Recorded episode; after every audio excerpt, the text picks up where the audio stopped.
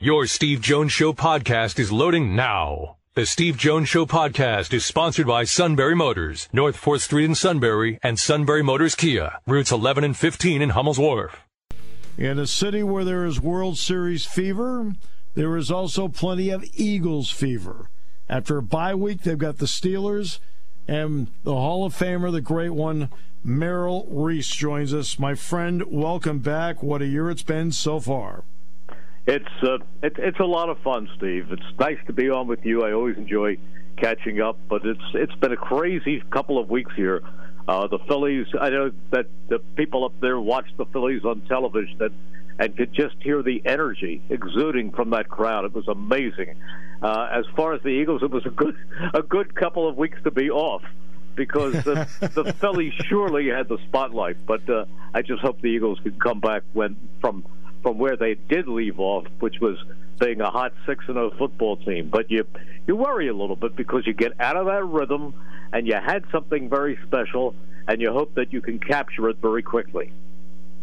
And one quick note on that, you know, it's interesting. You're talking to a couple of the Phillies around the Phillies. They say, you know what they love is the energy in the ballpark is something that the football is that they've only experienced when they've been across the street in the football stadium and they're loving that part. There's something about the energy at Lincoln Financial Field, as you know, that is a little different and special, isn't it? It is, but it was there for the vet.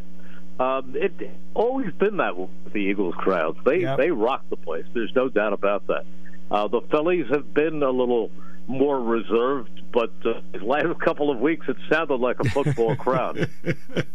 no question. So let's get to now. Obviously, this this football team that's the only undefeated team in the in the NFL, and I'm going to start actually with the defense. Jonathan Gannon had some parts to work with, especially a lot of uh, depth up front.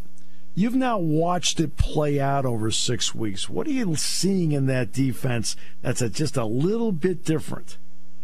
Well, some people, some people, because yeah. when you pick up people like James Bradberry and then add him as the the other mm-hmm. corner with Darius Slay, then you've got a, a terrific pair of corners. I mean, really terrific.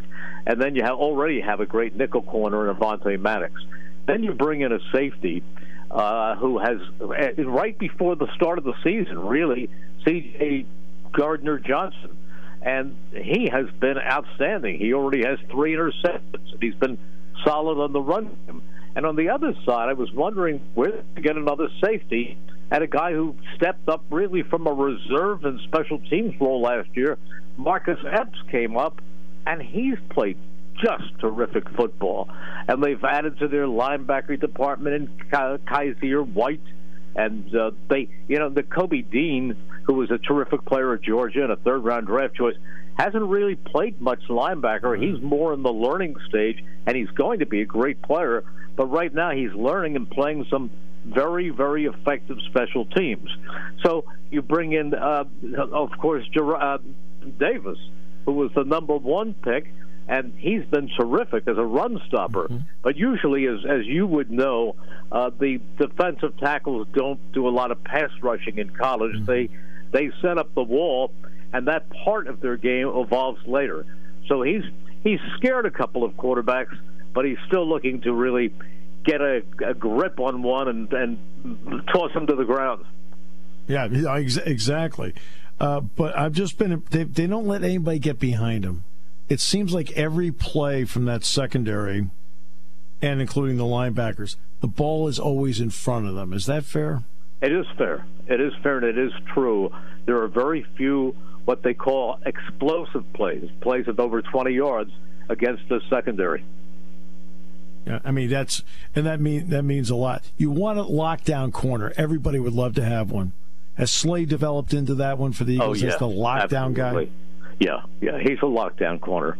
Absolutely, he's he's one of the best. He made the Pro Bowl last year, and he is he is an exceptional corner. Now he's he's over 30 years old, but he he hasn't shown any effects of aging. He still is quick. He has great ball skills and great anticipation. He's still terrific, and plus he's he's a guy that they uh, they look to to be one of the leaders on this team. He's he's outgoing. He's he really adds a lot. And when you speak of leaders, uh, a guy we didn't mention, another linebacker who is not just a linebacker. I mean, he does so many things. He's also an edge rusher at times.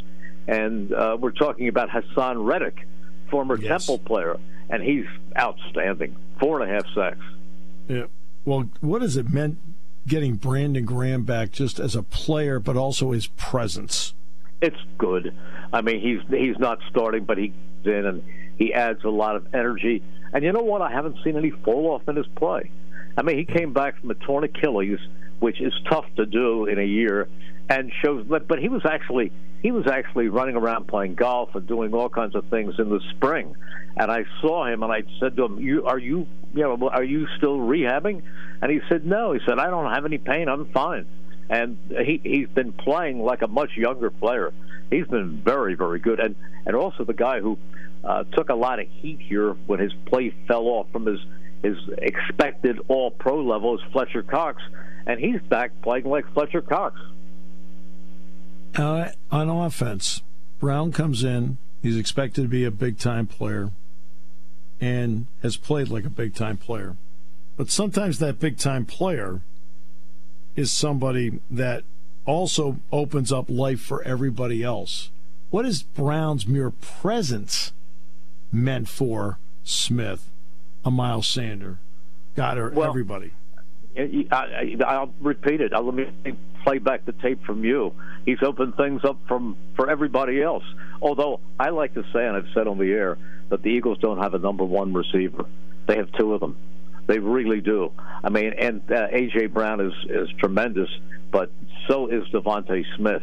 DeVonta Smith does the toe tap better than anybody I've ever seen. He is he is uh, every bit as outstanding as AJ Brown. They're just different types of receivers. But uh, AJ Brown, the thing about him is when he gets the ball in his hands in the open field, he turns into running back. He really does. Now Miles is having another productive year. He's been great. Mm. But the thing about Miles Sanders, you worry a little about, and this is not a criticism, it's not something that you can control, is that he has not been totally durable in his earlier years. But uh, so far, I keep my fingers crossed. So far, he's been fine. I mean, he missed most of training camp with a, a hamstring or something like that. But right now, he's got uh, he's averaging 4.6 yards a carry. He's uh, got four touchdowns, and he's just he's just playing great. And he's he's made some runs that have helped seal up games at the end. I mean, they were in at the end of the Detroit game. They were in danger, and they were in a in a critical down. And what he did was carry it 26 yards downfield, and and that was all, folks. He wrapped it up. So, but Miles Sanders is playing great.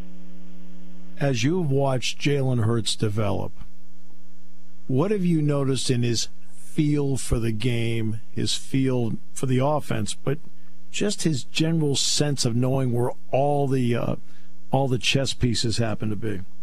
Well, you know, Steve, and I'm not I'm not blowing my own horn, but uh, with a lot of noise on around us, I have Jalen Hurts fan from day one, yes, and I, I like I, he has everything he physically. People said he has arm talent. No, he has exceptional arm talent. There's not a pass that he can't throw. But what he had to do was refine some of the mechanics. He went out to California, had a quarterback guru, Tom Hand, and uh, worked with that over the summer. So his mechanics are a little more uh, conventional.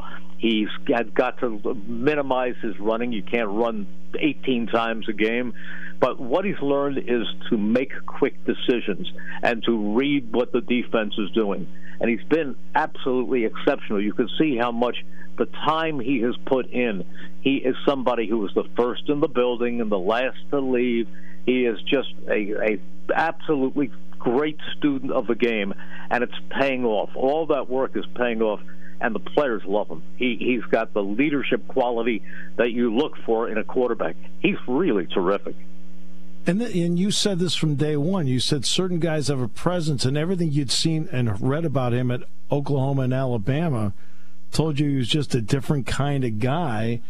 And it's just great the way it's translated over into the pros because that work ethic has allowed him to make this transition easier than people realized it would be.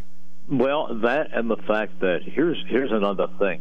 You take that natural ability to run with the football and to find the open spaces, and that sets everything up because then you can swing out the ball to Miles Sanders. They just can't play up.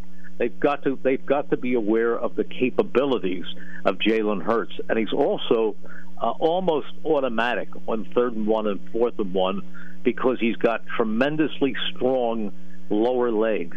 There, I, I saw last week. I saw Trevor Lawrence in a critical situation sneak, and he didn't get there. And he's he's a fine young player, but he doesn't have the strength of Jalen Hurts in that lower body. Jalen Hurts can almost not be stopped in a fourth, third, or fourth and one. No question, and the and the offensive line makes it all pay off. I mean, it's really well, they're, they're good. a little bit concerned because yeah, uh, Nick Johnson. Sirianni this morning okay. just answered about Lane Johnson and said, as of now, he is uh, under still under concussion protocol, and he's mm. one of the best tackles in football. You don't want to lose him for any uh, uh length of time. But uh, I thought with the with a two week break that he'd be back by this week for sure, and and maybe he will be. Hopefully he will be for Sunday. But as of today, on Wednesday, he has not been cleared for action.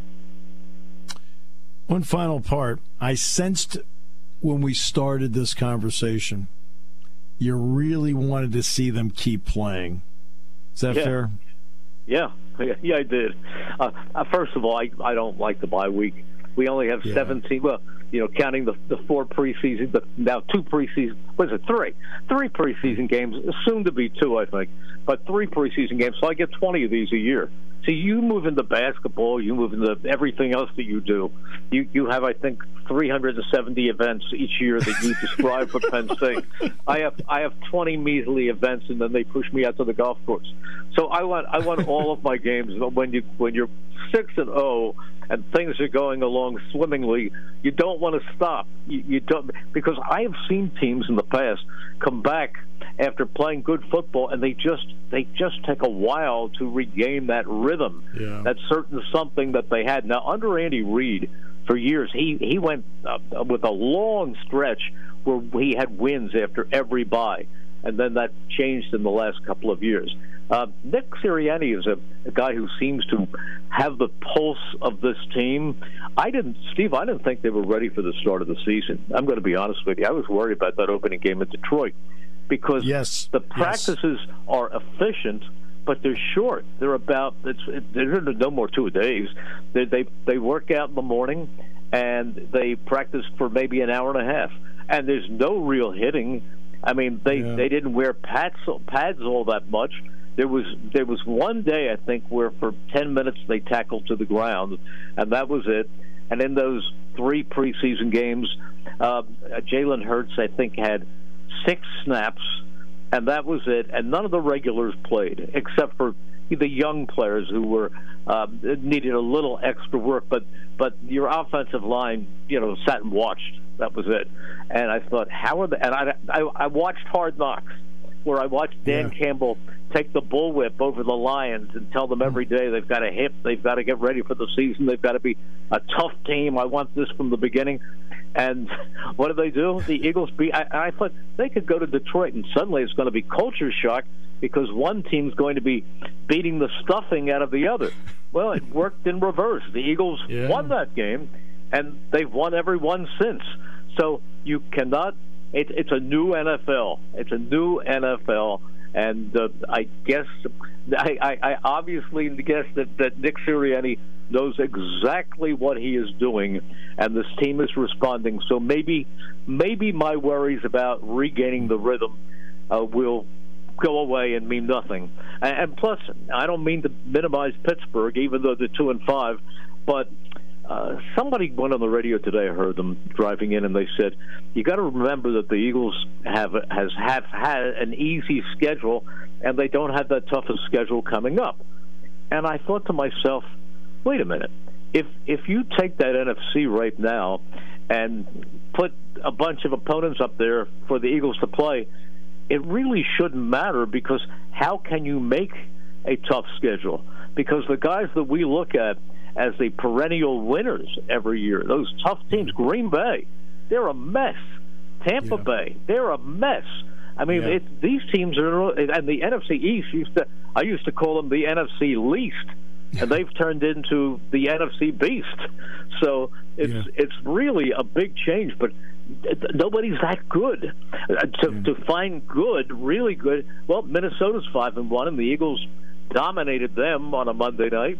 And then yep. you look over, you, there's two over in the AFC. Certainly, Kansas City is really good, and Buffalo is really good. But again, teams that you expected to be much better really aren't.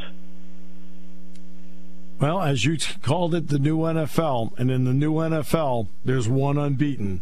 Keep having right. fun, Merrill. Keep having fun. At, at, least, at least for the next three days. yes. well, let's let's just keep it rolling because it's a lot of fun to watch. Okay, I'll take care of this if if you promise to bring me a win over Ohio State. You know what? Why not? I'll promise that. I have nothing to do with the winning and losing, so I can promise anything. That's right. I'll, I'll, be I'll be watching that game and listening to Steve Jones. Uh, and I'm going to be watching the Steeler Eagles game and listening to Merrill Reese. How about that deal? That's a deal. That's a deal. Thank you, Steve. Thank you, my friend. Always a pleasure. Okay. Take care. Bye bye.